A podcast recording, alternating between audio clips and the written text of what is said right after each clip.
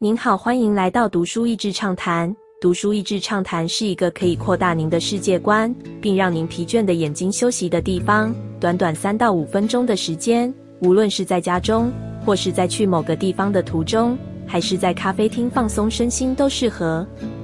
你做的再多永远不够，但放手一搏就对了。奥巴马得到诺贝尔和平奖后的感言：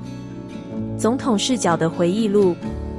以个人故事来说，我更喜欢他妻子蜜雪儿·奥巴马的自传《Becoming》，有中文版。但奥巴马做了八年美国总统的视角，这其中的精彩和丰富经验绝非一般书籍可以看到。而且奥巴马的文笔相当好，从他的笔下可以一窥就位大国领袖的精彩八年，他是如何思考世界各种大事。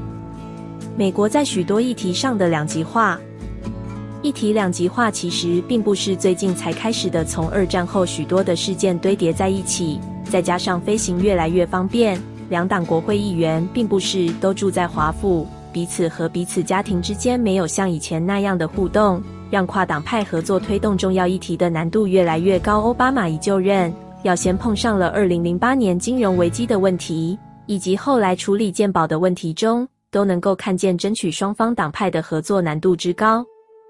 奥巴马从参议员快速窜起，并且成为总统，他自己都形容是有一种神奇的动能 （momentum） 在推进的这一切。这当中，他成功的使用网络的力量，在小额募款以及理念的传播上，都比对手更加善用。但他也承认，后来许多议题的推动，甚至是演讲时不小心说错话，还有许多决策未明时的各种小道消息，同样也由于网络的力量。变得更难沟通，更难厘清了。当时被竞争对手碰及经验不足的他，的确展现了快速学习、找出中心思想的能力。他叙述如何组织各式团队，找出当中的精英，并且能够对各种议题快速学习，到能够判断专家们给他的建议，都是很值得借鉴的精神。自由不是唾手可得，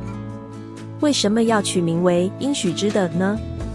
我认为，就像以色列人出埃及的故事一般，通往自由的应许之的路程，往往比想象中的更漫长，但绝对值得世代合作努力走到那样的一个愿景。奥巴马在美国人一片期望改变的声浪中当选总统，带着热情的理想个性努力着，却也深深的体会到期望值过高时，反而让人们容易放弃希望的倾向。奥巴马写这本自传。除了诚实地盘点自己的经历之外，他也是在传达这一种坚毅的盼望。真正自由平等的社会虽然路途遥遥，甚至一个世代难以完成，但绝对值得放手一搏去努力，并且相信一代一定比一代更好。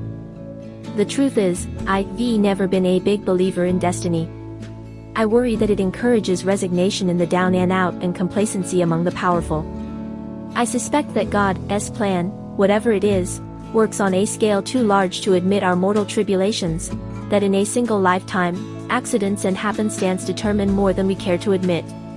其实我从来就不是一个坚决相信宿命的人。我认为那样的想法会让卑微的人放弃努力，而有权利的人维持现状。我猜测上帝的计划，不管那计划是什么，远超过我们有限生命的苦难。这一个人的有生年日、意外和机运对我们的影响，超过我们所愿意承认的范围。